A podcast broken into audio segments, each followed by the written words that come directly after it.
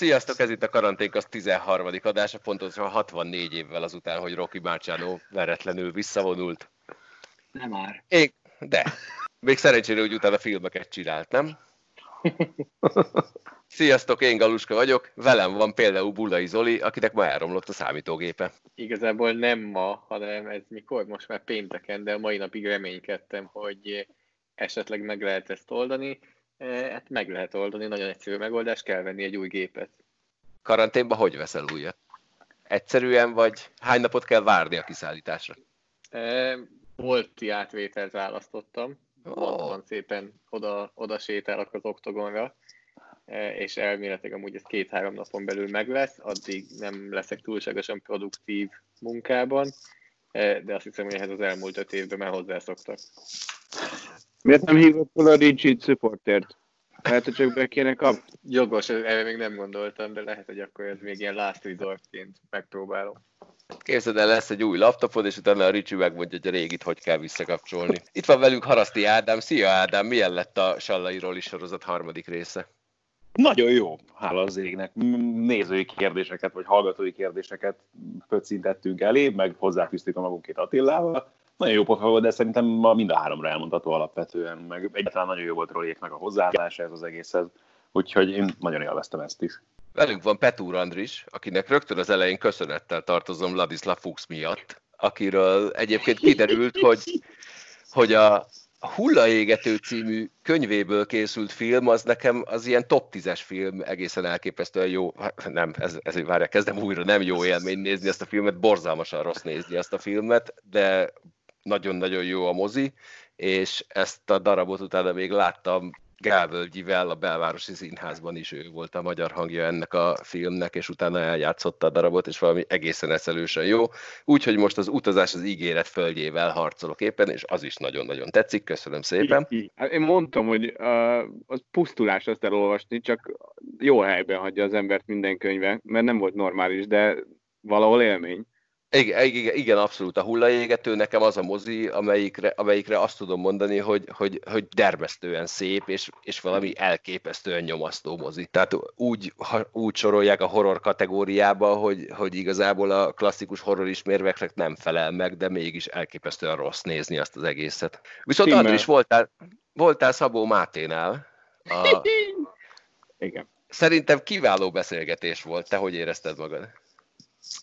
Én azon morfondíroztam végig, hogy amiről én beszélek, az vajon hány embernek van meg, mert a Máté e, nyilván a nézői kérdéseket tolmácsolta nekem, és számomra meglepően sokan, vagy sokat kérdeztek a, a, a rádiós időkről, ami a mostani fejemmel szinte még gyerek voltam. Ugye, nem tudom én, 18 éves koromtól kb.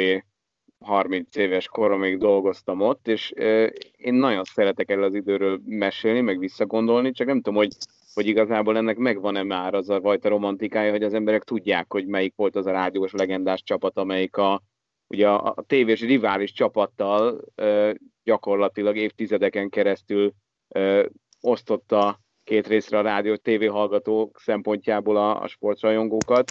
Úgyhogy én imádok a rádióról beszélni, remélem, hogy nagyjából nem csak mi ketten értettük, hogy kikről, meg, meg miről, meg milyen műfajokról van szó, hogy a körkapcsolás az még jelent embereknek valamit, hogy tudják ki az a török László, tudják ki az a Molnár Dániel, de ha igen, akkor remélem, hogy pár dolog stimmelt. Egyébként meg hát borzalmasan fosom a szót, ezt, ezt nem, nem, nem tudok mit csinálni, tehát én éreztem gyakorlatilag 10 perc után, hogy még csak a beköszönésnél tartunk, hogy ez nem lesz így jó egy órában.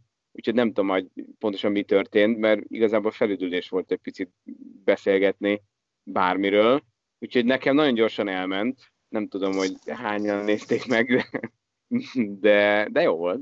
Én nagyon jól szórakoztam, és egyébként a rádiós témában nagyon nagy segítség lehetett, hogy az a Szepesi Dávid, aki ezt a sok kérdést feltette az elején, ő kollégánk volt operatőrként, ő egyébként Szepesi György unokája, úgyhogy valószínűleg viszonylag képben van abban, hogy mi történt a rádióban annak idején. Akkor meg mindenképpen, akkor meg mindenképpen. Ezzel a műsor folyammal kapcsolatban van egy fantasztikus hírem. Legjobb tudomásom szerint a következő vendég nem más lesz, mint Máté Pál. Hoppá, hoppá. Mi van? Olvasó szerint reggel. Találkoztam Úgyhogy... egyébként bent. Ma. Szép volt? Mit csinált bent? Kérlek szépen kottát nyomtattunk kislányának. rendben. Palinak készüljetek kérdésekkel, én nem merek majd ebbe az adásba kérdéseket írni, azt hiszem.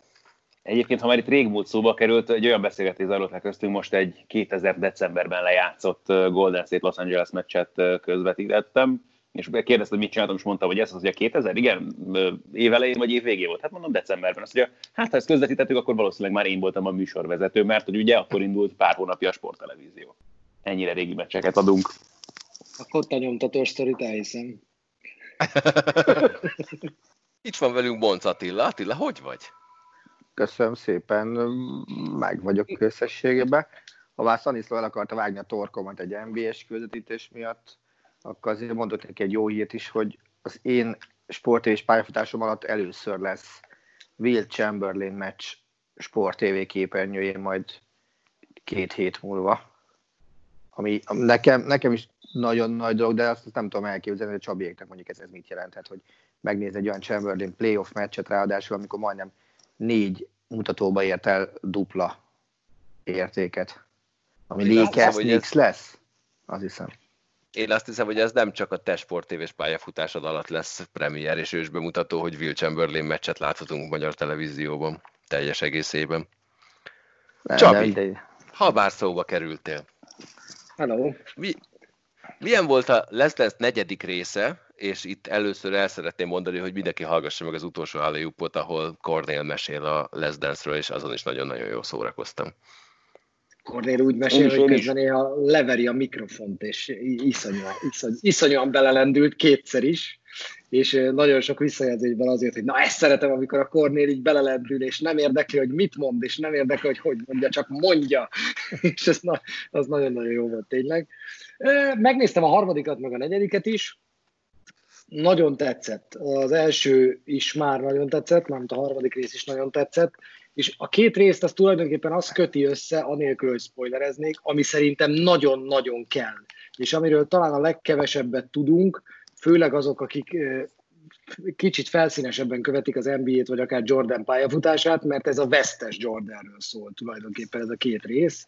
Hét évnyi szenvedésről, amíg végre eljut addig, hogy, hogy bajnok lesz, Emellett pedig egy Phil Jackson reklámfilmet is láthatunk, hogy ő hogyan próbálja továbbra is kordában tartani a film szerinti jelenben, vagyis 97-98-ban ezt a széthullóban lévő boost. Nagyon-nagyon tetszett, nagyon-nagyon tetszett. Akkor veszel levélem Hosentrógert, mint ahogy a korai felvételeken Phil Jackson látszik. Ugye, én azt nem gondoltam, hogy a kislányom a legkisebbik, az leül mellém nézni ezt, és, és hogy Phil Jackson lesz az, aki akin öt percig úgy röhög, hogy ez nem igaz. Pont ugye a, a hippie éveiben mutatták Jackson még játékosként a New York Knicksben, és az a, tehát most az, a, az, az egy dolog, hogy szegény Phil Jackson a klasszikus esete annak, amikor marad az inkben a válfa. Tehát, hogy té- tényleg, tényleg úgy néz ki a csávó, hogy az, az döbbenetes, de, de hogy ott ilyen hülye fejeket vág meg, nem tudom, ez nekem nem volt meg Phil Jacksonról, hogy egy ő ilyen, ő egy ilyen, egy ilyen, egy ilyen laz, laza hippi csávó volt, ez, ez nekem nem volt meg róla, zseniális. Nagyon jól néz ki a kávé gyomorszáig felhúzott nadrág, betűrt ingel és Hosentrogerrel, csodálatos. Na, beszélgessünk a kézilabda bajnokok ligájáról, ugyanis úgy tűnik, hogy bejött a Löpik pár, Lökip pár héttel ezelőtti információja, miszerint kijelölték a Final Four csapatait, bejutott a Veszprém, a Kiel, a Barcelona és a Paris Saint-Germain, a két csoport első két helyezettje, így a harmadikak, mint például a Szeged, elhullottak. Mennyire tartjátok ezt fair döntésnek, vagy ez egy olyan döntés, amit ekkor meg kellett hozni, mert egyszerűen nincs más választás? Kézilabda szakértők elaludtak? E, igen, úgy tűnik, úgy tűnik nehezet kérdeztem. Hát az, hogy mennyire lehet fair döntésről beszélni. Igen. Ádi, mondjad. Ja, semmi. Pont tegnap beszélgettünk ugye erről. A, bár, bocsánat, mikor kell lesz itt, tegnap előtt beszéltünk erről ugye Bartazolival a tiszta kezeket felben, ugye, amikor még elég friss volt maga a döntés, és hát nyilván most fair döntésről beszélni ilyen helyzetben nem nagyon lehet. Nem tudjuk persze, hogy pontosan az akadályok is mik lennének. Nyilván itt az EHF részéről is két fontos dologban. Az egyik, hogy meg tudják mégiscsak rendezni a Final Four, a másik meg, hogy ezt minél kevesebb fennakadással, meg minél kevesebb további probléma gerjesztésével tudják megoldani. Elsősorban itt gondolok persze magára a rendezésre, és nem arra, hogy éreznek ezzel kapcsolatban a csapatok nehéz döntés, valószínűleg meg kellett hozni, nem tudom, hogy mennyivel lenne igazságtalan, és hogy Andris is ebbe az irányba kezdett el töprengeni tegnap ezzel kapcsolatban, hogy ha tehát, hogy most mennyivel érzik igazságtalannak ezt a helyzetet azok a csapatok, akik lemaradtak, és nem kapták meg az esélyt, hogy játszanak érte, ahhoz képest, hogy pár héttel ezelőtt meg sokan azt mondták, hogy hát lehet, hogy az lenne a legjobb, ha egyáltalán nem is lenne folytatása a BL-nek. Ez az egyik fontos szempont szerintem, hogy ez így sokkal rosszabbul esik a Szegednek és a többi kimaradó csapatnak, mint hogy az egészet lefújták volna. Másrészt meg igazán azt nem értem, hogy ha egyszer az év utolsó napjaiban lesz a Final Four, és így is egy viszonylag sűrű versenynaptár van, ezt én értem. Na de ha csak annyit mondunk, hogy ne vegyük el az esélyt, és legyen csökkentve az igazságtalanság. Tehát mondjuk azt, hogy egy meccsen le lehet játszani a 16 és a 8 közti meccseket, mondjuk az erősebb vagy jobb teljesítmény jutó csapat otthonában. Hát azt egyszerűen nem akarom elhinni, hogy egy meccsre vagy két fordulóra ne lehetett volna még időpontot találni, akár a következő szezon kezdete előtt, akár egy icipitit belecsúsztatva, vagy egyszer megduplázva a meccszámot, vagy egy hetet megsűrítve, besűrítve a, ezeket a csapatokat. Tényleg nemzeti bajnokságokban nagyon gyakran előfordul pont a BL szereplés miatt, hogy két-három meccs különbség is van, lejátszott meccs különbség, gondoljunk akár a, Bundesligára, ahol nagyon sűrű a tempó. Tehát nem igaz, hogy a Szeged nem tudta volna két bajnokiát, vagy bármelyik csapat, a Visla Plock, vagy a Várdár, főleg a Várdára nincs is bajnoksága gyakorlatilag elhalasztani, és egy ködös szeptemberi, egy esős októberi szombaton akár csak egy meccsen lejátszani, tehát igazából amennyire tökönszúrás a december végi Final Four, ahhoz képes már két napot még beiktatni, hogy ezeket a meccseket akár egy meccsen lejátszák, én nem látom ezt, tehát nem igazán érzékelem az igazságosságra való törekvést ezen a ponton, és akkor nyilván a másik oldalon az van, hogy ezek szerint az EHF-nek, és ez nem is titok, az a fontos, hogy a bevételektől ne essen el, hogy a kétnapos, kétszer 20 ezer emberes Lanxess arénával e, tudjon domborítani minden évben, hogy rá tudja mutatni egy csapat, hogy ők nyerték a bajnokok ligáját. E, amennyire a gazdasági szempont itt előtérbe került, annyira egy picit igazán lehetett volna szerintem e, még két napot találni a, a nyolcad és negyed döntőkre, úgyhogy nekem se tetszik az eljárás, de a végeredmény, tehát az, hogy Final Four van, annak örülök, csak, csak a hogyan. Tehát ez ugyanaz az eset, mint az MKS döntésénél, amiről beszéltünk, hogy senki nem vitatja, hogy a bajnokságot le kell zárni, de a hogyan az lehetett volna igazságosabb. És itt most ugyanez a helyzet. Az alapbajom az az, hogy ha a nőknél Final 8 lesz, akkor a férfiaknál miért nem lehetne legalább Final 8? Nem azt mondom, hogy legyen 8 döntő, de ha a nőknél szponzori utasításra, mert nyilván arra lesz, ha lesz Final Eight, akkor ezt a férfiaknál is kibírták volna, hogy akkor nem azt mondják, hogy december talán 28-29, hanem akkor azt mondják, hogy 27, 28, 29, 30, erre a négy napra elosztják, kész. Persze nem tudom a Lanxess lefoglaltságát, hogy, hogy ott beleférne az, hogy három meccsnap. De, de mondjuk egy nyolc, és az igazságosabb lenne, mert oké, okay, tényleg az, hogy nem lenne ott a Várdár, a Plock, meg talán az Olborg, a Porto, meg, meg még két csapat, akit most fejből meg nem mondok, hogy ki az, aki még kiesne, amik aztán a, Dinamo Bukarest, még valaki, hát most akkor ma boom, akkor mi van. De, de a, a Mondjuk el, hogy mi történt. A női bajnokok ligája új főszponzora jelezte, hogy ő hát. mindenféleképpen negyed döntőt akar. Ez így van, és ezért ugye ez... van, van az a lehetőség, hogy csütörtökön lejátszák egy meccsen a negyed döntőket, majd utána szombat-vasárnap a négyes döntőt. Így, így. Ugye egy orosz cégről van szó, amely tavaly pont nálunk jelentette be, hogy ő lesz a BL új szponzora, és ez az orosz cég azt mondta, hogy ő ragaszkodik ahhoz, akár a saját forrásait átcsoportosítva ide, hogy legyen negyed döntő, még ha csak egy meccses is, hiszen ugye van egy Rostov nevű szintén, hogy, hogy nem orosz csapat, amelyik a Final Four-ba nem férne be, viszont hogyha Final itt van, akkor, akkor játszhat a, a nyolc között is, megvan az esély arra, hogy, hogy ott legyen a Final Four-ban is utána. És egyébként azt is simán ki lehet kerülni, hogy a Langston esetleg foglalt, mert uh, most én nem tudom, hogy egyébként Kölnben milyen a csarnok helyzet, na de ott van Frankfurt egy, nem tudom, fél órára, egy órára, nem hiszem el, hogy akár Köln székhelyen, környező városokban ne lehetett volna ezt lebonyolítani, és igen, az nem ugyanaz, mint a Lanxess, de mert nem lesz ott négy vagy nyolc ország összes szurkolója, de nem is ez a lényeg, mert a körítés az úgysem feltétlenül ugyanaz most a sportvilágában a következő hetekben, mint ami kéne, hogy legyen. Tehát nem igaz, hogy akkor nem lehetett volna Frankfurtban, meg bomba, mit tudom én, mi van a környéken, egy-egy csarnokban, de egyébként Kölni központban, tehát a Radisson Blue-ból indulva, vagy bármelyik hotelből indulva ezt megcsinálni. Én azt érzem, hogy erre nem volt szándék, tehát ez egy nettó kibabrálás ezekkel a csapatokkal, és közben, ha a nőknél megcsinálják, akkor meg pláne nincsen bocsánat ezért, tehát akkor miért? Tehát ugye ezzel küzdünk, mert erről beszélünk hetek óta, hogy mondjuk ott van a, a német női bajnokság, ahol ugye nem hirdetnek bajnokot, és így elveszik a Borussia Dortmund nagy lehetőségét a Bittigheimmel szemben, és már azon is kiakadtak a németek, meg sok mindenki, hogy, hogy miért kell a női vonalat ennyire másodrangúként kezelni. Itt meg a női vonalat behozzák Final 8-re, és a férfiakat pedig e, kipöckölik a nyolcad és a negyed döntőből, tehát teljes kapkodás zajlik szerintem, teljes ragaszkodás ahhoz, hogy bármi áron, de legyen Final Four. És hát ugye az is egy nagy különbség, hogy a, ugye a kölni biznisz, ez teljesen az EHF biznisze, Budapest azért sokkal kevésbé.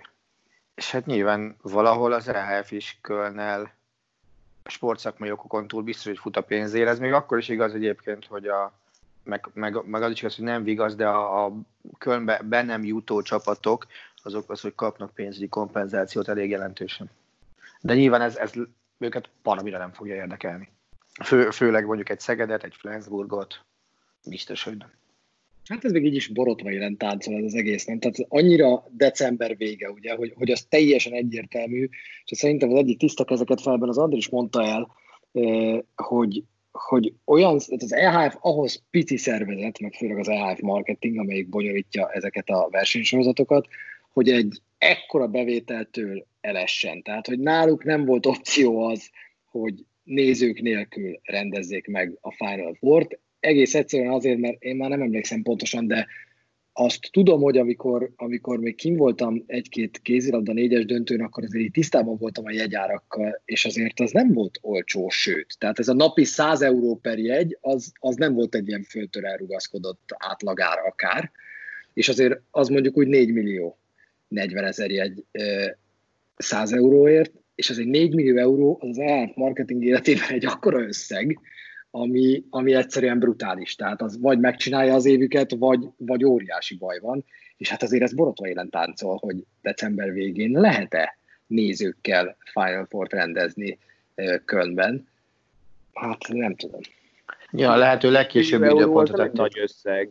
Az nem egy nagy összeg, az maga az EHF marketing. Tehát az EHF marketing valójában alig-alig tud marketing tevékenységet folytatni, állandó küzdelem van a szponzorokért, főleg a női vonalon, eh, ahol ugye alig találtak úgy sportszergyártót, mikor a legutóbbi szerződés lejárt, tehát főleg a női vonalon, de a férfin is ennek a cégnek, amely felelős a, a bérért és a Final Fourokért, ez én azt gondolom, most ez csak egy tipp a részemről, de az éves bevételének a 80 százaléka. Most hát, azért meg, meg, a televíziós jogdíjakat ne felejtsd, azért az egy, ez egy elég jelentős össze. Lehet, hogy kicsit túloztam, de hogy ez maga az élet, tehát ez nem bevétel kiesés, ha ez nincs, ha én inkább az, úgy sarkítanám, ha nincs Köln, akkor, akkor nincs EHF marketing.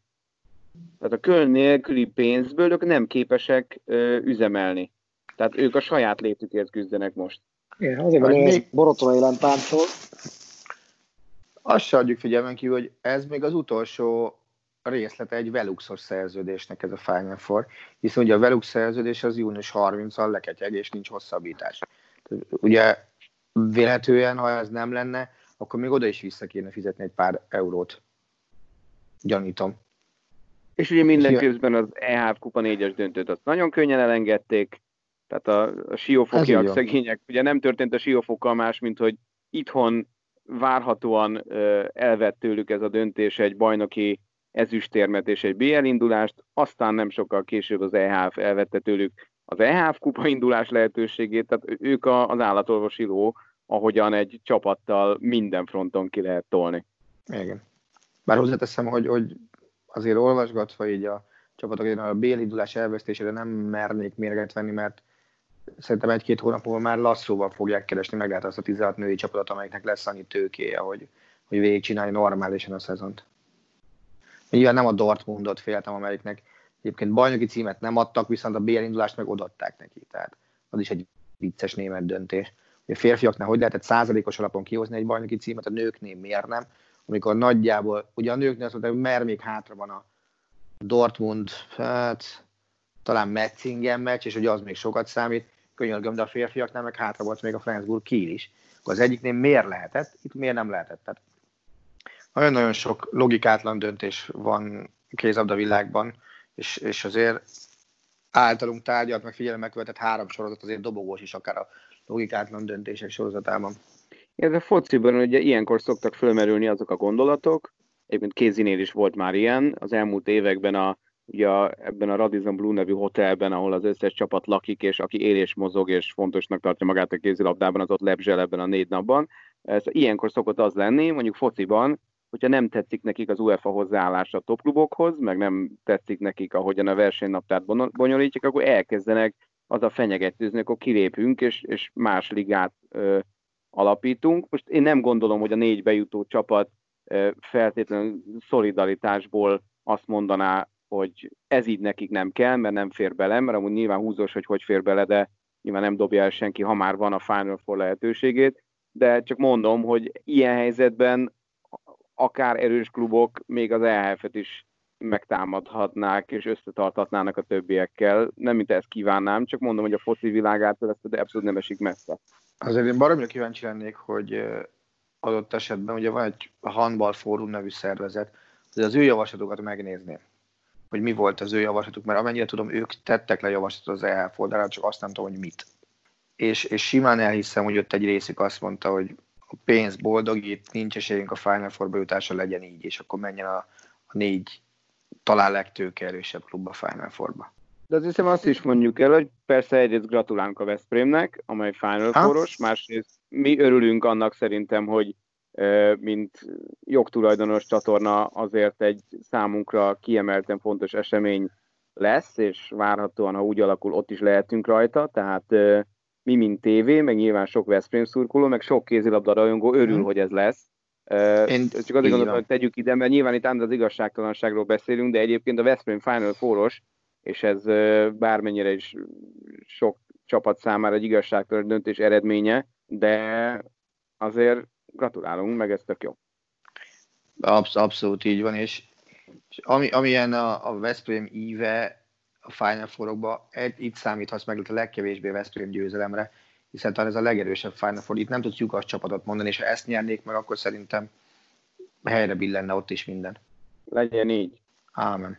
Csabi, neked volt egy ötleted a kézilabdához. Igen, én ezt már nagyon régóta gondolkozom ezen, hogy, hogy a legtöbb bajnokságban, és most igyekeztem ebben edukálni magamat egy picit, és a svédeknél láttam egy kivételt, hogy ott van bajnoki playoff, de ez inkább nem a nem a BL-re vagy az EAF kupára vonatkozik, ahol tök jó ez a Final Four rendszer, hanem, hanem hogy miért nincs playoff a kézilabdában.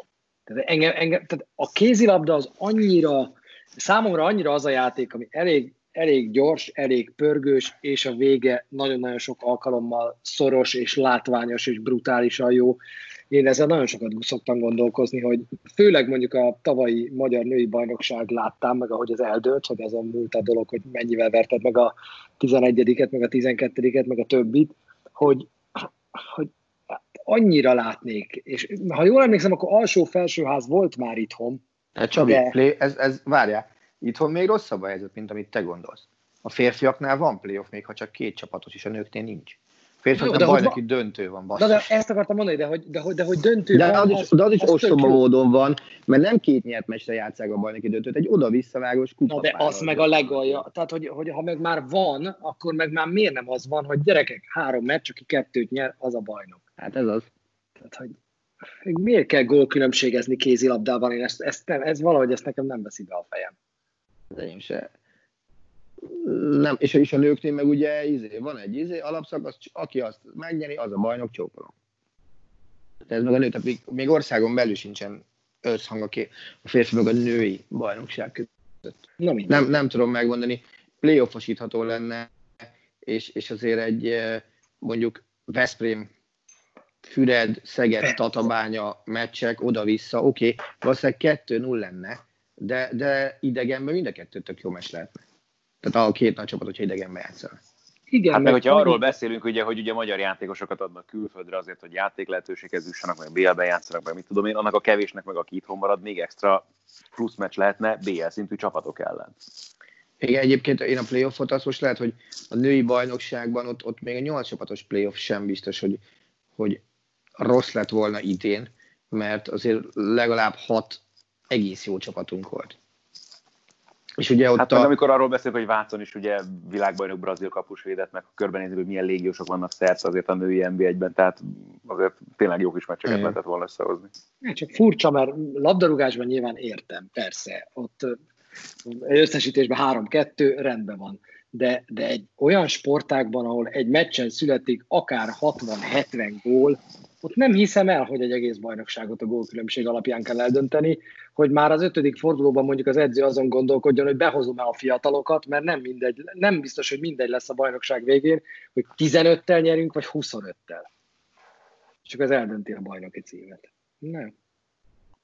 Meg való döbbenetes, nem, hogy az MKS és az EHF abszolút a két pólusában a, a helyzet megoldásának a javaslataikkal. Tehát az EHF mindenáron győztest akar hirdetni, addig húzza a szezont, amíg lehet, beletolja a következőnek a kellős közepébe, ha kell, akkor a legigazságtalanabb módon, de, de meg akarja szervezni a csúcseseményt, és, és, és azt akarja mondani, hogy ők nyerték idén a BL-t, és itthon meg gyakorlatilag ugye Nagy Laci szavaival élve, mintha meg sem történt volna ez a szezon, az első között hozva egy ilyen radikális vastag vonal meghúzásával egy döntést, miközben látható, hogy egyébként a trendek inkább abba az irányba mentek, hogy legalábbis az EHF-nél, hogy, hogy akkor csináljunk egy meccset, két meccset, Final Four, Final eight csak valami legyen. És hogy ehhez képest meg itthon nem lehet semmi. És ugye az, hogy mennyire ilyen más fején tudnak gondolkodni bizonyos helyeken, ez egy mai példa, német kosárlabda bajnokság. Ami ugye azt mondja, hogy 16-7 csapatos liga, 10 szavazták meg azt, hogy folytatódjon, többiek nem. 10 csapattal fogják folytatni a bajnokságot torna rendszerű playoff-val. Mert, mert játszani akarnak, játszani kell, bár, bár nyilván a kosárlabda sem egy olyan dolog, ami az átkapukat üdvözölni, hiszen itt is baromi nagy a, a, a jegybevétel, aránya a tatásbevételből, de azt mondták, hogy így is megéri folytatni, ki tudunk alakítani egy olyan versenyrendszert, hogy be lehessen fejezni egy szezont. És hogyha ezt nem veszi be a fejetek, akkor mit szóltok ahhoz az ötlethez, amit a német Bundesligába próbálnak majd bevezetni, esetleg ez ötlencitlen felült fel egyelőre, hogy 15 perces harmadokkal és midi tornákkal dobnak fel a bajnokságot. Mindezt azért, hogy a játékosok egészségi állapotát próbálják óvni. De ezt valaki magyarázza meg nekem, hogy ez, ez miben segít az egészségi állapotot óvni? Többet pihenhetsz, két szünet van. Meg 15 perccel rövidebb a meccs. Oké, okay. még mindig nem kerültem közel. Gondolom, hogy ez a tömbösítést akarják elősegíteni vele, nem? Ugye, hogy beszéltünk arról, hogy például, hogyha egy Final eight rendeznének mondjuk a női kézi BL-ben, akkor négy vagy öt nap alatt kellene lejátszani a három meccsét a részvevő csapatoknak, és hogy az mekkora megterelés, és ezt lehet, hogy tudná enyhíteni, és ezzel lehet, hogy közelebb lehet hozni a szezon végét. De ez megint egy érdekes kérdés, hogy akkor azért mégiscsak egy másik sportágat játszott, tehát hogy akkor ez alapján eredményt hirdetni megint csak olyan furcsa dolog. Persze lehet, hogy úgy, egy fokkal jobb, mint játék nélkül. Úgy akarnak tömbösíteni első körben, hogy, hogy mondjuk elmegy a Flensburg a, a Rúrvidékre, és akkor 48 órán belül két helyszínen játszon egy-egy meccset. Tehát mit tudom én, játszon most nem tudom hirtelen, hogy hol van a csapatok, de, de viszonylag közelő két városban játszanak, hogy akkor egyszer kelljen utazni, szállásköltséget azt, azt lehessen redukálni, ilyenek miatt akarják a tömbösítést. A 3x15 perc az abban az esetben lépne életbe, hogyha nem tudnák szeptemberben elkezdeni a szezon, vagy a Németországban az lett a döntés, hogy nincs kieső, de van két feljutó. Tehát az eddig is baromi nagy program, vagy ott 18 csapatos az évvonal, most 20 csapatos élvonal lesz. A, a kupát azt már kikukázták, az idei kupa Final Four lesz jövőre megtartva, ez a maximum, de ez mellett lesz minden csapatnak 38 tétmeccse, meg mellette lesz egy VB, egy olimpiai selejtező, meg egy olimpia, meg a kupa szezon a, a, a nagy csapatoknak, úgyhogy azért az se lesz egy egyszerű. Nem tudom, én a tömbösítést azt értem, ezt a, a 3x15 percet, na, e, ezt viszont nagyon nem értem. Jó, sokszor el szoktunk beszélgetni arról, az NBA kapcsán, hogy mi lenne, hogyha megváltoztatnák a mérkőzések hosszát, meg hasonlók.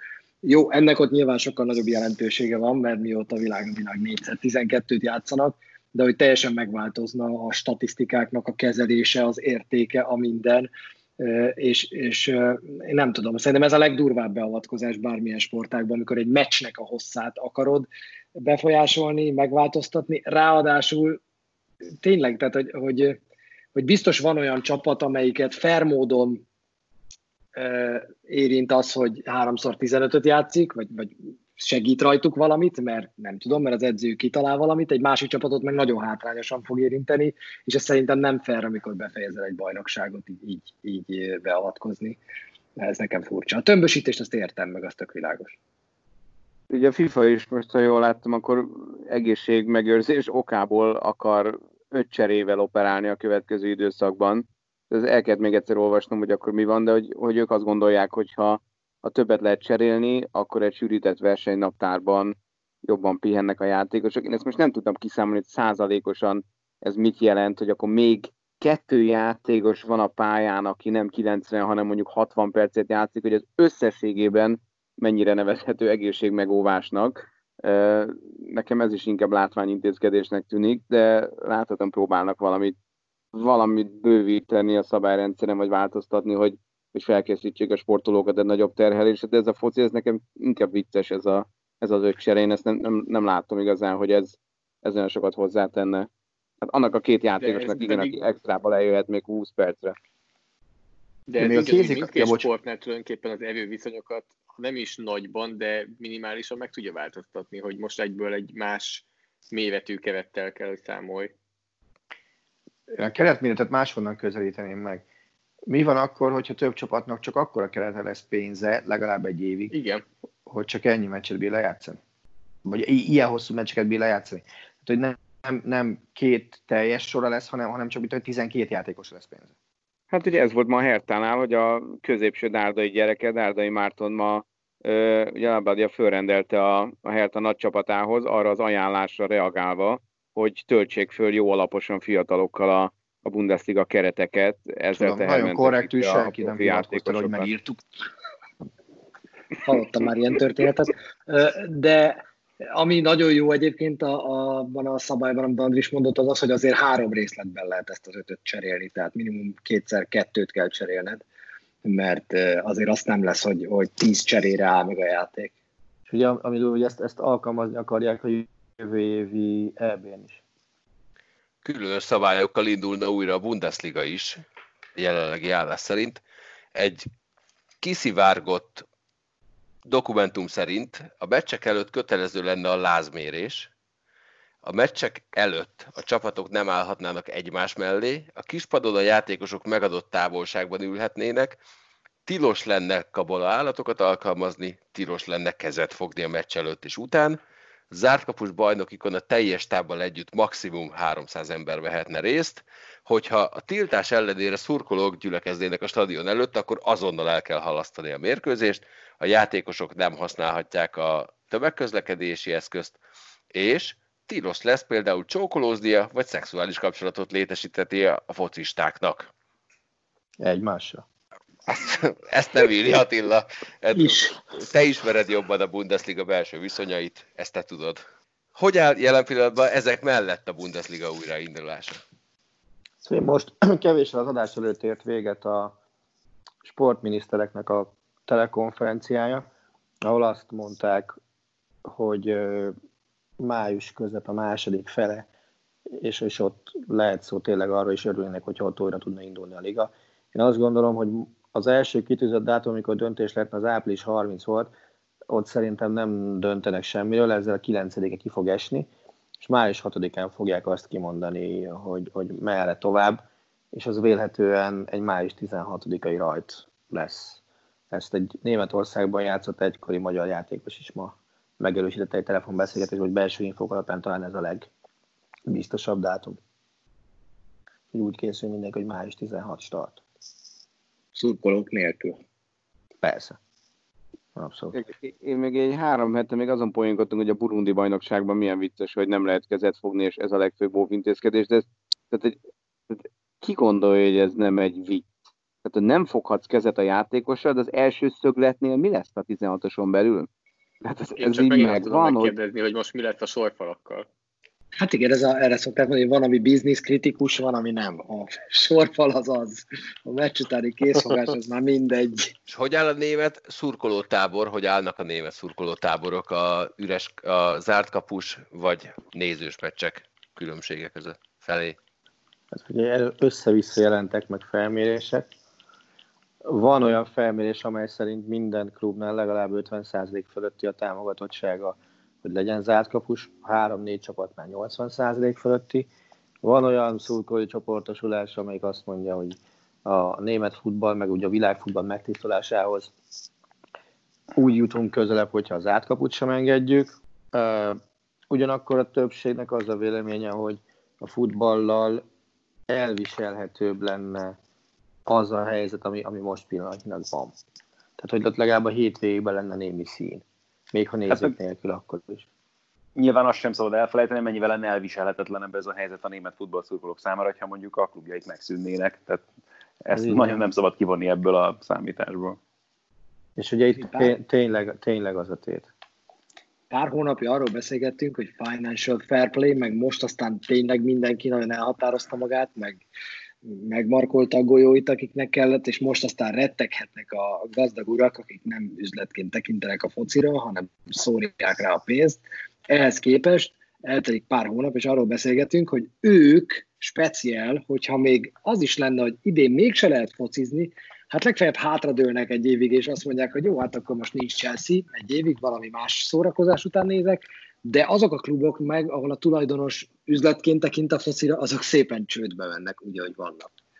Tehát én, én ezért is gondolom azt, hogy ez nem egy ilyen szurkoló, kedves szurkolótáborok, mit szóltok hozzá, ezt persze meg lehet kérdezni, de itt a tét az nem ez, hanem itt bizonyos helyeken a tét az, hogy lesz foci, vagy nem lesz foci. Csődbe megy, vagy nem megy csöndbe, csődbe. Úgyhogy ez szerintem, szerintem már nem, nem kérdés, hogy játszani kell, és ez szépen lassan minden liga belátja, hogy meg kell oldani a azt, hogy nézők nélkül hogyan van játék.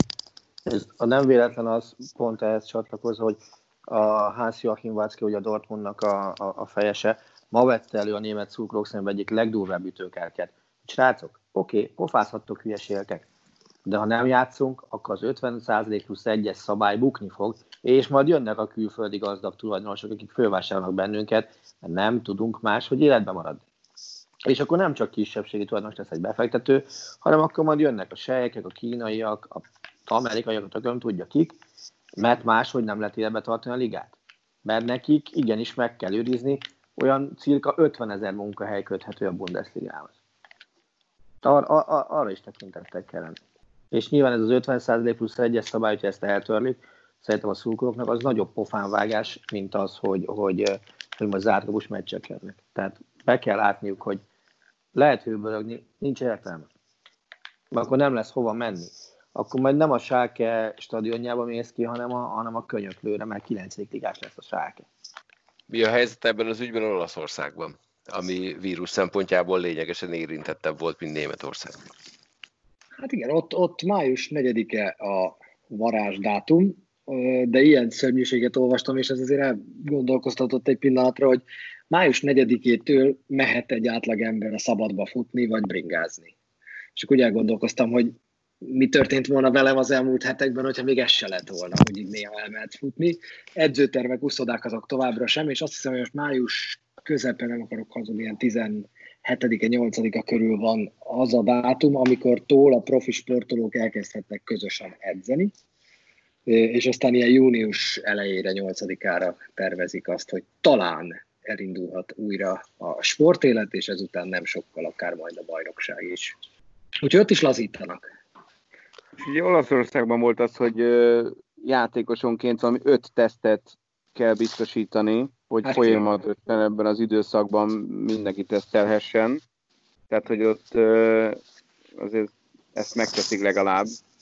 Én nem érzem, hogy egyébként biztos van ilyen szurkolótábor, vagy, vagy olyan csoportosulás, amik bármelyik európai bajnokságban, vagy bárhol a világon azt mondja, hogy ha nincs néző, akkor ne legyen semmi, de én ilyet nem olvastam, vagy nem tapasztalok, tehát én értem, hogy az ultrák, meg pár ö, emberke azt mondja, hogy ez így nem az igazi, de el tudjátok ezt képzelni, hogy bárhol azt fogják mondani, az, hogyha épp az, üle, az olasz Cecilia Müllerá, vagy nem tudom, hogy hívhatják az ottani tisztifőorvost, azt mondja, hogy lehet sportolni, Szép. akkor azt mondja, mi, már pedig nem, nincs néző. Hát nyilván mindenki neki fog menni.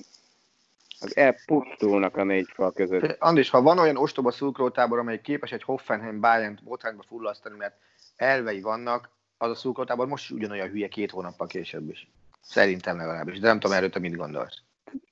De ez, ez tök egyszerű, tehát zárt kapus meccs, nem tudsz kimenni, pont. Tehát igazából milyen beleszólása van a szurkolóknak ebbe? Menjél haza, nézd meg a tévében. Ha ez nem tetszik, akkor ne nézd meg a tévében. Pont. Oda mész balhézzal, 0-2-vel a vendégcsapaté a pont. Egyébként ez, a, ez lesz. Ez is ki lesz mondva. Tehát lehet körködni. És Csabő, te mennyit futottál a karantén alatt? Tehát mondjuk az elmúlt másfél hónapban. Hát kilométerre nem tudom megmondani, de, de ilyen heti három. És mi lett volna, hogyha nem futhatsz? Hát, szörnyű lett volna. Hát én nem tudom, tehát nekem az annyira hiányzik néha. Tehát ma például pár megbeszélés után így fogtam magamat, megnéztem Jordan harmadik részét, és aztán mondtam, hogy én most megyek futni, és aztán a, van egy ilyen bejáratott köröm, amit futok, és megállok a kocsival, akkor onnantól kezdve 4 kilométer egy kör. És már a 8 volt előirányozva, és négynél éreztem, hogy ez nagyon nem megy. Ez, ez ma nagyon nem megy. Ólomlábak vannak, kicsit fújt a szél is, az is szembe az emelkedős részen, úgyhogy mondtam, hogy hát lehet, hogy itt most befejezem.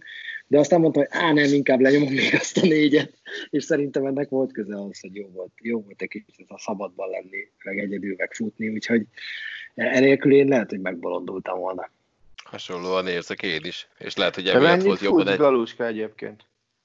Hát én heti négyet megyek, és ilyen heti ilyen 35 kilométereket próbálok magamba pakolni. Néha nem esik jól, de, de kell. Egyszerűen szükséges. Zoli, te már visszaálltál? E... Szóval nem.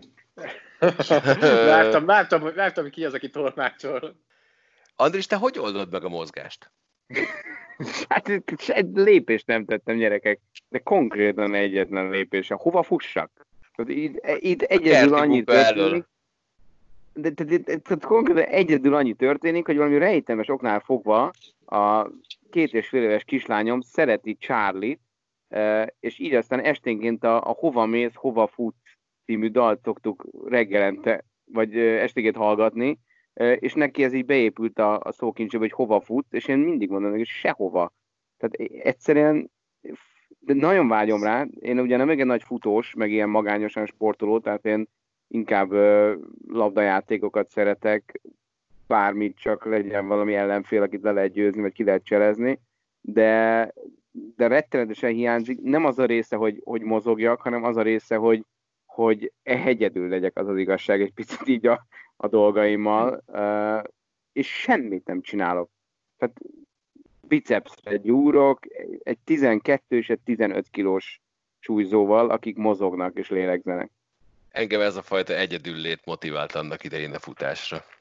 Hogy áll az újraindulás az NBA-nél? Rebesgettek egy május 1 dátumot, hogy ott már elindulhatnának az edzőtáborok. Breaking news van. breaking news van, gyorsan kiadta az NBA mint egy 10 perce, hogy nem, május 8-a a legkorábbi ja, időpont. A francba.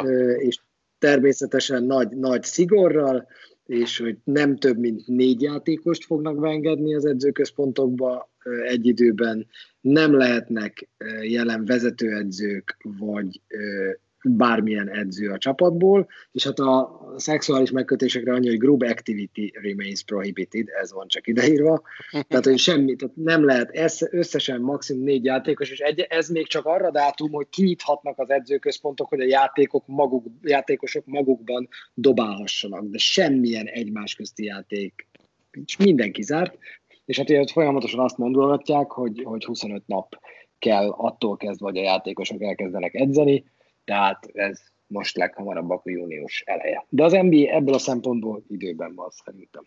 Tehát eleinte, amikor kijött az első hír, akkor nem arról volt szó, hogy ezek is úgy fognak megnyitni az edzőközpontok, hogy az az államokhoz igazodjon, hogy melyik államban éppen mi a szabályozás?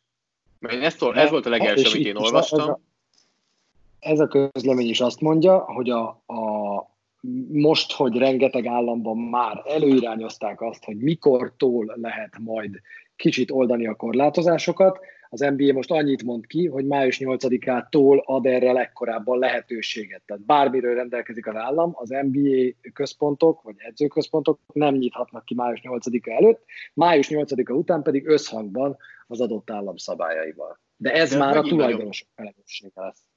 De ez akkor megint furcsa, hogy van NBA csapat, ahol edzhetnek egyszerre négyen, van, ahol pedig még senki nem edzhet, mert olyan államban vannak, ahol még nincsenek feloldva a korlátozások. Tehát ez Hát szerintem ez az oka annak, hogy ezek nem, ez az oka annak, hogy ezt úgy is kommunikálják mindenhol elég óvatosan, hogy ezek ilyen egyéni edzésekre egyáltalán, hogy kinyithatnak az NBA csapatokhoz tartozó edzőközpontok, tehát ezek még nem hivatalos csapatedzések, és lehet, hogy ezért is emelik ki, hogy edző nem lehet, jelen játékosok kizárólag dobhatnak vagy erősíthetnek. És az NBA-ben tartja még magát az, hogy kerestek egy helyszínt, és ott próbálják lebonyolítani a szezon hátralévő részét? Nagyon azt mondják, hogy nincs más megoldás. Tehát az, hogy ott az államokon keresztül utazgassanak, az, az, az lehetetlen, az még durvább, mint hogyha az UEFA hazai idegenbeli rendszerben próbálná megoldani a BL meg az EL befejezését nem, azt akarják, hogy, hogy egy helyszín, nagyon figyelnek Kínára, mert hogy Kínában állítólag már van egy ilyen úgynevezett buborék, ahol dolgozik több ezer ember együtt, minden reggel este tesztelik őket, és egyelőre ott nincsen fertőzött, pedig az már azt mondja, hogy három-három és fél hete áll és működik ez a buborék, úgyhogy figyelik ezt a példát, és továbbra is az a terv, hogy nagy eséllyel Vegas, kisebb eséllyel Los Angeles. És akkor azt gondolom, hogy most kell levédetni az August Madness brand nevet. Szép. Az nhl egy nagyon fura dolgot próbálnak összehozni, hogy minden divíziónál keresnek egy várost, ahol, ahova összegyűjtik a divízióhoz tartozó csapatokat, hogy csinálnak egy playoffot, és akkor majd utána kitalálják, amikor már csak négyen maradtak, hogy, hogy hova mehet az a négy csapat majd utána befejezni a bajnokságot. Korábban heteken keresztül ígértem, hogy nem beszélgetünk a UFC 249-ről, de most fogunk. Ugyanis jelen pillanatban úgy áll, hogy május 9-én az ígéretekkel ellentétben se nem egy külön szigeten, se nem egy indián rezervátumban, hanem Jacksonville-ben fognak tartani egy két címmeccset is tartalmazó gálát, sőt, Dana White ezúttal tovább május 9 és 16 között három UFC gálát ígért a népnek. Ezt most ti mennyire veszitek komolyan? Mert ezt egy fokkal azért lehet most már komolyabban, nem? Tehát mondjuk még mindig nem tudjuk, hogy pontosan azért jól hangzanak ezek a dolgok, meg mindenhol próbálnak enyhíteni már, de azért várjuk meg, hogy ezek miként fognak megvalósulni, meg mik lesznek a reakciók itt esetleges fertőzés és egyéb számoknak a változásaira. Azt látjuk, hogy elég eltökélt. Kíváncsian várom most már, hogy mi lesz belőle. Igen, szerintem most, hogy már vannak az enyhítések, most így van már, van már logika mögött, és el tudom képzelni, hogy Dana white a telefonján be volt állítva, hogy jöjjön az értesítés, amikor bármelyik államban történik bármi, ahol lehet valamit csinálni. Úgyhogy ennek köszönhetően én azt gondolom, hogy ennek most nagyobb a valószínűsége sokkal, mint az előző gálának. És a május 9 az még lesz. mindig első. Május 9 még mindig az elsők lennének. Valószínűleg. Szurkolnék a Bundesligának most csak, hogy csak úgy a poén kedvéért. Most mondtad, hogy 16? Tudom, de azért, hogy szurkolnék, hogy pár órával előzze meg Déna White-ot, hogy Az NFL draft már hetekkel megelőzte. Zoli, hát aki átköt, kössön Bét is, úgyhogy légy szíves, meséld milyen volt az NFL draft. Családias, otthonos, eh, nagyon hát vicces volt, érdekes volt, eh, és emberközeli az, hogy ben voltak a nézők, a játékosok, a csapatok, és Roger Goodell nappaliában, vagy alaksorában, vagy konyhájában, vagy fürdőszobájában, vagy kertjében. Tehát nagyjából nem tudom, hogy hány millió házat láttunk így három nap alatt, hogy ki hol él, hogyan él, hány emberrel él, stb. E, viszont, ami mindenkit meglepett, és tényleg mindenkit beleértve az NFL-t, újságírókat, játékosokat, szakértőket, hogy hihetetlen jó volt. Mindenki azt mondja, hogy minden idők legjobb hangulatú draftja volt, és az és a problémája... legnagyobb nézettségét hozta. Igen. Az mondjuk annyira nem meglepő, úgyhogy semmi más nem lehet nézni, de mindenki azt mondja, hogy nem csak nem csak azért nézték, mert nem volt más, hanem mert tényleg jó volt a hangulata. Tehát többen mondják azt, hogy bajban van az NFL, mert jövőre Clevelandnek, 2022-nek most új, 22-ben most újra Vegasnak van odaígérve a draft, de ugye ez a legjobb formátum, ami most volt hétvégén, hogy Zoomon, eh, tulajdonképpen online, eh, videóhívásban zajlik le a draft, és így vannak benne a szakértők, nem volt technikai probléma, tehát eh, jó, tudjuk ugye, hogy a nemzetközi jelet nem adták ki, de technikai probléma nem volt. ESPN-nél volt az egyik szakértő, aki mindig egy nagyjából két-három másodpercet késett a válaszával, de azt hiszem, hogy ezt mindenki kibírta. Roger Goodelt vicces volt ilyen helyzetben látni, e, apró poénok is azért voltak így, hogy többet láttattuk a draftolt játékosokat családi környezetben, tehát azt gondolom, hogy ez meglepően nagyon jól sikerült. És ki lesz a New England irányítója? Bencsics már. Nem tudom. E, mert hogy a New England nem választott irányított drafton. Nem úgy, mint a Green Bay Packers, amivel szintén hosszasan lehet beszélgetni. E, nagyon úgy néz ki, hogy a tavalyi negyedik körös Jared Stidham, és szerintem, hogyha bármelyik másik 31 csapatból bármelyik úgy menne neki a szezonnak, hogy egy tavalyi negyedik körös irányító az első számú irányítója, akkor leszednénk róluk a szentelt vizet, hogy hogy képzelik, és mennyire gyenge lesz a csapat, stb így meg mindenki most azt mondja, hogy hát Belicek biztos tudja, hogy mit csinál, de összességében szerintem ez a New England támadósor az egyik leggyengébb lesz a ligában. És akkor most adj egy tippet, ha már bekeverted a Green Bay Packers-t. Szerinted Jordan Love hány éven belül lesz kezdő irányító a Green Bay-ben? Húha. E... Hát akkor legyen az, hogy 2023-as szezon elején. Tehát, hogy még három szezont letol Rodgers. Uh-huh. De hogy ez ja. miért csinálta a Green Bay, tehát Nagyjából 31 csapatnak volt védhető vagy nagyon jó a draftja, és ott volt 32-ként a Green Bay, ami nem értett, hogy mit csinál. Annak idején Rodgers is hasonló körülmények között draftolták, volt egy irányítójuk, elvitték akkor, és azt mondták, hogy hát nem lehetett mit csinálni, ha ez a csávó bemaradt, akkor elvittük. Igen, de ott bemaradt Rodgers, ahol már az is egy apró meglepetés volt, hogy nem ő volt az egy per egyes, mert ő volt az egyik jelölt a kettőből, Alex smith Itt viszont Jordan Love-nál nem arról van szó, hogy egy Isten adta tehetség, akit mindenképp el kell, hogy vigyél, illetve tavaly a Green Bay szó szerint egy győzelembe volt attól, hogy Super Bowl-ba jusson. Anno, abban az időszakában a Green Bay utána játszott a NFC döntőt, de pont amikor Rodgers-t elvitték, akkor a Green Bay nagyjából rájátszáson belül, rájátszáson kívül volt egyik szezonban így, másikban úgy. Tehát nem volt az, hogy ha egy kicsit még ráépítünk erre a csapatra, akkor Super Bowl lehet, míg most azt gondolom, hogy ez volt, és ezt nem tette meg a Green Bay. Igen, de Guy Leffler viszonylag gyakran veszik össze Aaron rodgers vagy legalábbis nem értenek egyet. Mi volt neked a legnagyobb meglepetés az NFL drafton?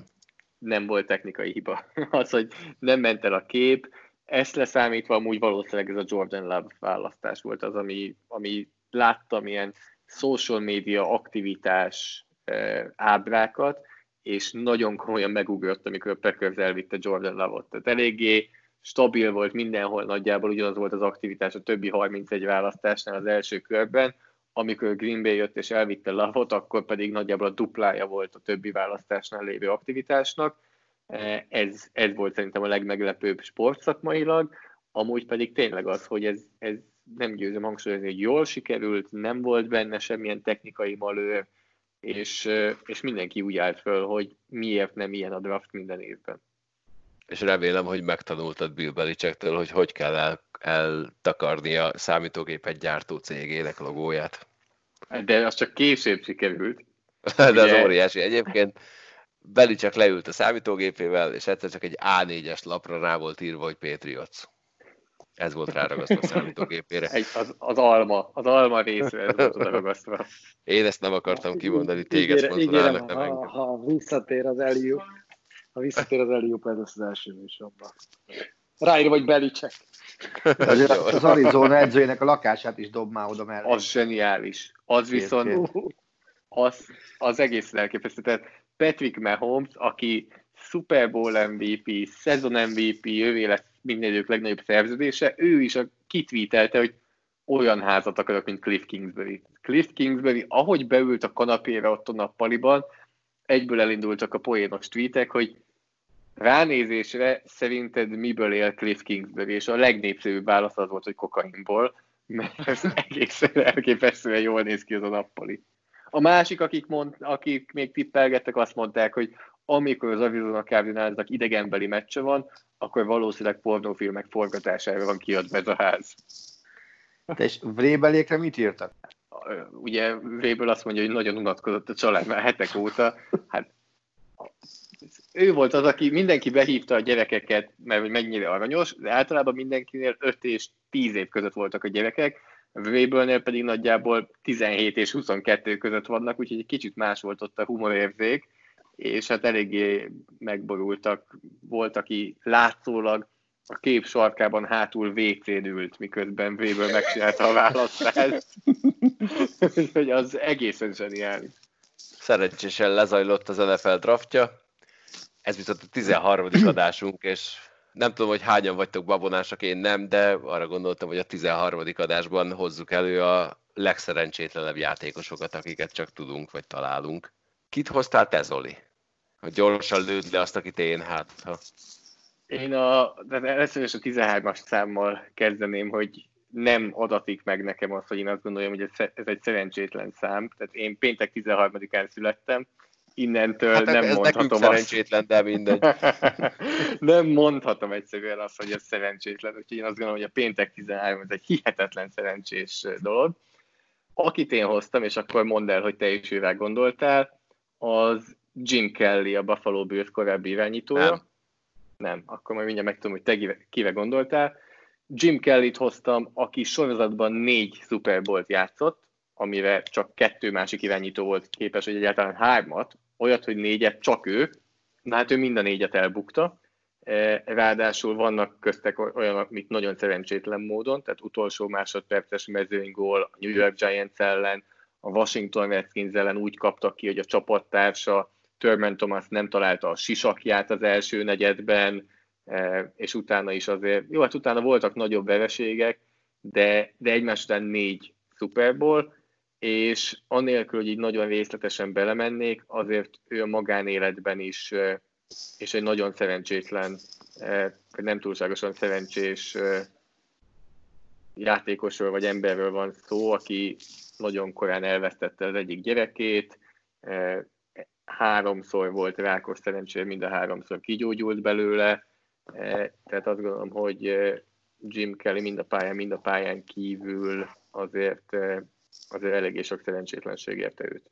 Na, és amúgy a múltkor dokumentumfilm, múltkor dokumentumfilmeknél nem tudom, hogy említettem-e, de nagyon ajánlom az erről a Buffalo Bills-ről szóló ESPN dokumentumfilmet, ami a négy elvesztett döntőről szól, mert például bennem teljesen átértékelte, és most, hogy megy ugye a Last Dance, amúgy ez egy érdekes érdekes vita, vagy hát igazából szerintem nem érdekes vita, hanem hülye vita, hogy most melyik a jobb irányító, például Joe Montana vagy Tom Brady, mert hogy Montana 4-0 volt a Super Bowl-okban, Tom Brady pedig 6-3, és tehát emberek fölróják negatívumként azt, hogyha valaki egy Super Bowl-t elveszít, miközben azért tudjuk, hogy elég nagy szó, hogy eljutott egyáltalán oda, és nálam ez a dokumentumfilm volt, ami például rávilágított arra, hogy furán hangzik, de ez a Buffalo Bills csapat, ez egy győztes csapat volt annak ellenére is, hogy hogy egymás utáni négy Super Bowl-t veszítettek, de az azt jelenti, hogy négy EFC döntőt nyertek, és négy évig szinte uralták az NFL-t. Én ennél sokkal kisebb mérvű dolgot hoztam, egyetlen egy szituációt, ami rányomta az adott játékos egész pályafutására bélyegét. Tony Romóról beszélek, aki 2006-ban egy 4-6-ra álló Dallas cowboys vett át Drew Bledsoe-tól, és az ő befejezése nem olyan lett, mint Tom brady aki szintén átvette egyszer a karbesteri pálcát Drew Bledsoe-tól. Ő első hat alapszakasz meccsén 5-1-es mérleget produkált, bejutott a playoffba, és egyszer csak egy olyan helyzetbe találta magát, ahol nyilván mondhatta volna azt, hogy nekem nem is kéne itt lennem, ugyanis a szezon alatt, mint csereirányító, ő volt a holder a mezőnygóloknál, majd a playoffban, amikor már kezdőirányító volt, még mindig ő volt a holder, mert ő ragaszkodott ehhez, és egy pontos hátránynál egy-két perccel a Seattle Seahawks elleni wildcard mérkőzés vége előtt, ő volt a holder, megkapta a labdát, elképesztően rosszul tette le, nem sikerült a 19 yardos mezőnygolt elrugni, Romó neki indult futva, hogy touchdown szerez, egy yardos vonalnál földre vitték, a Dallas kiesett. Tony Romó soha többet nem került a Super Bowl közelébe, sőt, nagyon talán két playoff meccset nyert egész pályafutása során, pedig egész jó játékos volt. Ez viszont nekem így ez a momentum borzalmasan szerencsétlenné teszi őt. Amikor elkezdted, hogy egy olyan, olyan valamit hozol, ami egy játékosnak az egész karrierét beárnyékolja, és, és amerikai foci, akkor azt hittem, hogy Mark Sanchez fog jönni. Nem, a, a, a, akkor az ő karrierje már árnyékban volt, amikor lefejelte saját csapattársa fenekét, hogy elveszítse a labdát. Százból vagy ezerből hányszor fordul az elő, hogy a holder rosszul rakja le a labdát? Kérdezd meg Ray Finkelt erről. e, amúgy, hogyha most sport szakmailag így elkezdjük ezt meg, megnézni, akkor, akkor nagyon sokszor. Nem, amúgy nem sokszor, de van párhuzam azért a kettő között, hogy kezdőirányító lett Tony Romo, és nem volt, volt fontosabb dolga edzéseken, mint a snappet és a snap lerakását gyakorolni. Tehát nem véletlen, hogy általában a csereirányítók, sőt, most arra inkább általában a panterek, a holderek, akik tulajdonképpen egész edzésen tudják ezt gyakorolni, és nem veszik el más, fel, másonnan a játékost más feladat elől, tehát Tony Romo azt gondolom, hogy minimális szinten gyakorolta a szezon késői szakaszában ezt a feladatot, de visszatérve a kérdése, az, hogy magától elejti egy holder, az hihetetlen ritka. Tehát általában akkor egy pontatlan snap van, de a NFL szinten abból is kevés szokott lenni. Én is egy hasonlót hoztam, ami nagyon-nagyon-nagyon ritkán fordul elő. Nekem valahogy, és így aztán abszolút egy rugóra járt az agyunk galuskával, nekem, nekem azóta, hogy 94-ben, amikor iszonyúan elkezdtem az olasz válogatottnak drukkolni, mert 90-ben ez még nem volt, még nem ez volt a helyzet, de aztán valamiért ez az olasz futball dolog, ez nekem így becsípődött, és én 94-ben nagyon szurkoltam nekik, és amikor ott kihagyta Baggio a 11-es a döntőben, azóta én azt mondom, hogy, hogy, hogy semmi nem rosszabb, tehát nincs annál szerencsétlenebb szerintem, mint amikor valaki egy sorsdöntő helyzetben hibázik olyat, amit aztán utána 80-szor, 100-szor fel fognak tenni neked kérdésként az újságírók pályafutásod során, vagy akár szurkolók, vagy ha lemész a sarki boltba, akkor valaki oda szól neked egyet. És én egy ilyet hoztam az NBA-ből, Nick Anderson-t hoztam, az Orlando Magicből a 95-ös döntő első meccséből, ahol a bajnoki címvédő Houston volt az ellenfelük, és vezettek három ponttal, úgyhogy 8 és fél másodperc volt hátra a meccsből Ugye Nick Anderson soha nem volt egy sztárjátékos, amit úgy kb. az is mutat, hogy, hogy tehát 10 pont alatti átlaga volt abban a szezonban, de a végén odaütöttek neki, és dobhatott két büntetőt. Tehát három pontos különbségnél 8 és féllel a vége előtt bedobod a kett, akkor hát olyan 90%-ot nyertetek. És odaállt a büntetőhöz, első, második, rövid. Ez egy 70%-os büntetőző volt kb. Nick Anderson, mind a két büntetőjét elrontja, de leszedi a saját lepattanóját, Drexler lefaltolja, még két büntetőt dobhat. Első hosszú, második hosszú. Ezután a Houston leszedi a lepattanót, triplával egyenlítenek, és hosszabbításban megnyerik a meccset, aztán a döntőt 4-0-ra összesítésben, úgyhogy ezen az első meccsen 20 ponttal vezetett az Orlando ez a, ez a Shaquille O'Neal, Penny Hardaway féle Orlando Magic volt, amelyik így vereséget szenvedett, és amiért megkérdeztem, hogy százból ezerből hányszor fordul elő, az egy 70%-os büntetőző négy büntetőt egymás után elront, arra ezerből nyolc a számszaki esély. És azóta is Nick Anderson, én nem tudom, körülbelül van, van, aki látta mondjuk a 30 for 30 dokumentumfilm sorozatból a Reggie Milleres részt, még ott is előkerül. Ez a Nick Hendersonos büntető, ugye, mint, mint, egy, mint a keleti átoknak egy időszakban az ilyen nagy, nagy példája. Cikkek kerülnek az ember elé három-négy évente ezzel kapcsolatban, és hát szerencsétlen ez végigkíséri egész életében, hogy Csórikában elment a döntőre, ráadásul úgyhogy utána meg át ment rajtuk a Houston, amelyik hozzáteszem sokkal esélyesebb volt, hogy bajnok legyen. Ezzel együtt 20-szal vezettek, miatta buktak, és aztán 0-4 lett a döntő. Köszönjük, Csavi, remek történet volt. Andris, te mit hoztál?